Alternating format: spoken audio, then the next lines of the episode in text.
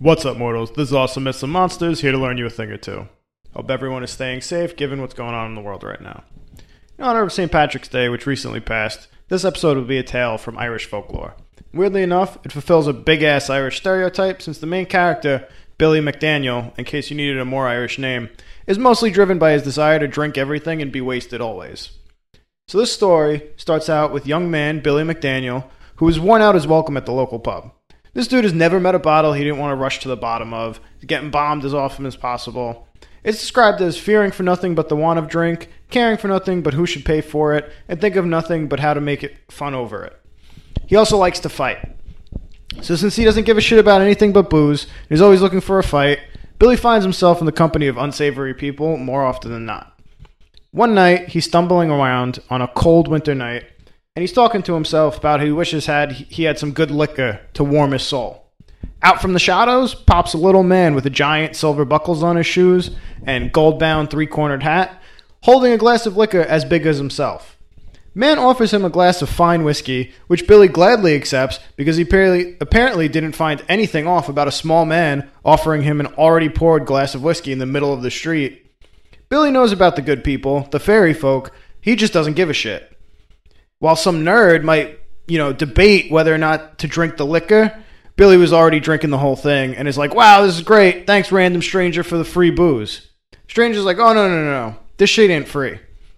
I know you're a cheat, but you won't skimp on paying me. So let's do it. Be an honest man. Take out your purse.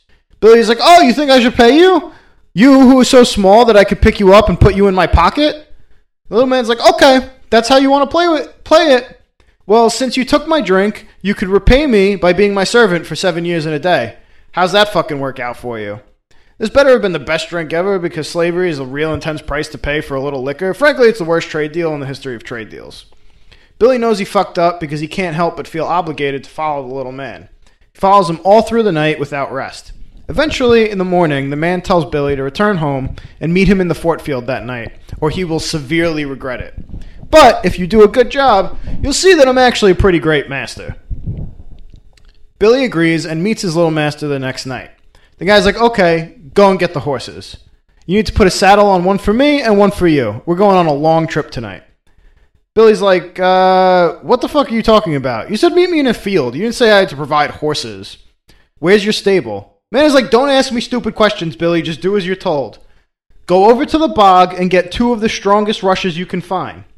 So Billy does as he's told, and he comes back and hands one to the little man. The little man's like, ah, yes, a fine horse indeed. Billy's like, hey, boss, I know I'm new to the whole slavery thing and all, but that's not a fucking horse. The little man is like, well, not yet, obviously. What do you think? I'm crazy or something? Now put this thing between your legs, like, and get up on the horse. And he's standing there, bent over with a rush between his legs like the weirdos on college campuses who play Muggle Quidditch, just totally not being crazy or looking stupid at all.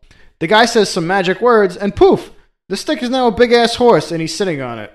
Billy, being a total moron, put the reed between his legs upside down, and now when he says the magic words and it turned into a horse, he was sitting on it backwards. Fucking idiot, this guy. Like he's never turned a rush into a horse before. The horse takes off, not giving a shit if Billy is on it the right way or not. So he's got to deal the entire trip backwards on this magic horse. Eventually, the two come to the gate of a nice little house. A nice big house. Little man says, Okay, now, Billy, you need to do as exactly as you see me do.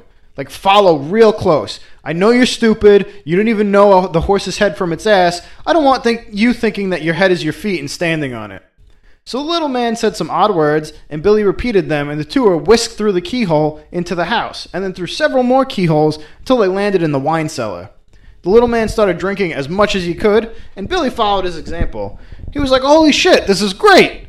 If we're to drink a lot, I am happy to be at your service. I love alcohol, and it's totally not a problematic lifestyle or anything. They went to several wine cellars that night. By the end of it, the little man sent Billy home and told him to return the next night, same time, same place. And so their adventures went. They would meet up in the fort field, turn rushes into horses, sneak into other people's wine cellars, and drink other people's wine all night. They did this all over the country until they had sampled everything east, west, north, and south. Then, one night when they met up, the master told Billy to bring three rushes instead of two, as they may have another person riding with them by the end of the night.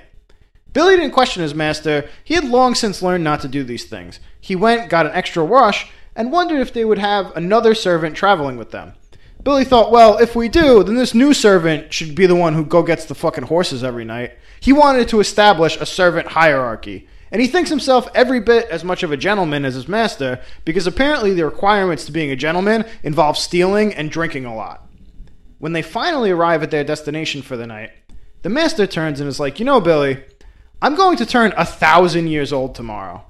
God bless us, exclaimed Billy. Will you really? The little man was like, Hey, don't say that shit. Don't, you know, that'll be my downfall. You can't say stuff like that. But yes, a thousand years. The big one zero zero. Zero. I think it's about time to settle down and get married. Some guys just need a little extra time before they're ready. Little man continues, That's why I've dragged us all the way out here For in that house there is a young Darby Riley who's going to be married to Bridget Rooney, so apparently Darby is the guy. Well, Bridget is tall and beautiful and comes from a good family, so I'm thinking maybe I should marry her myself, you know, instead of this fucking loser. The man wanted to make sure the girl he was about to kidnap came from a good family. What about Darby Riley? asked Billy, who apparently focused on the rival love interest and not the kidnapping aspect of the story. Shut up, said the little man. I don't pay you to ask questions. So they said the magic words and were pulled through the keyhole and landed sitting on the beams running across the ceiling. Little man sat perfectly still, completely comfortable in his hunched position. Billy, well, I mean, Billy tried. He didn't have the balance or the endurance for it, so he was he was struck and struggling. Below them, the guests of the wedding were having a, a nice dinner. The priest and piper sat along with Darby's parents and brothers, and there were Bridget's parents and four sisters and three brothers. You know, eight fucking kids because they're Irish Catholics, so they had a tendency to over reproduce. They all sat around the dinner table, and the bride sneezed. No one made a sound. They were all sitting waiting for the priest to say, God bless us. None of them wanted to take the words out of his mouth. It was his right as the priest to say it. Blessing people tended to fall within his jurisdiction. But the priest was already stuffing his face with pig and couldn't be bothered to do his job. It's not like young boys were involved, so he wasn't jumping at the opportunity to be involved. So everyone just kind of ignored it and went on with the party.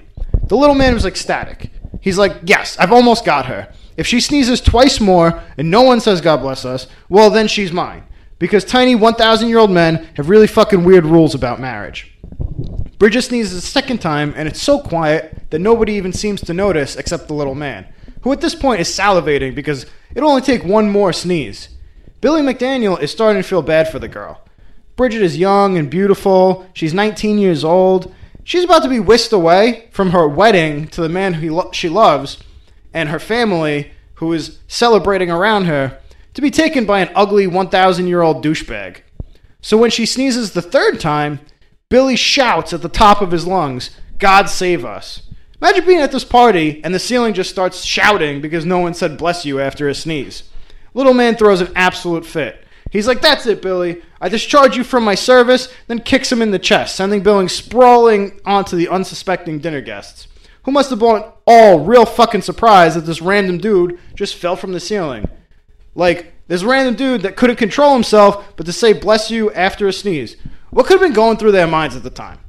Also, of all the ways his service could have ended, being absolved of your obligation as a slave because you saved some poor girl from marrying this magical asshole, it's a pretty good way to go about it. So Billy quickly explains to everyone his tale, and everyone is just like, yeah, okay, that makes sense. Leprechauns are douchebags. The priest marries the young couple, and Billy is allowed to stay at the party to dance and drink of which he focuses entirely on the drinking because he hasn't learned a single lesson at the end of all of this. And he isn't concerned with things like bettering himself. Folks, I think Billy might be an alcoholic. So that's it for the episode. If you enjoyed, please like and subscribe. Let me know of anything you'd like to hear about in the future. I also have an Instagram at Awesome Myths and Monsters and a Twitter at MythOTD.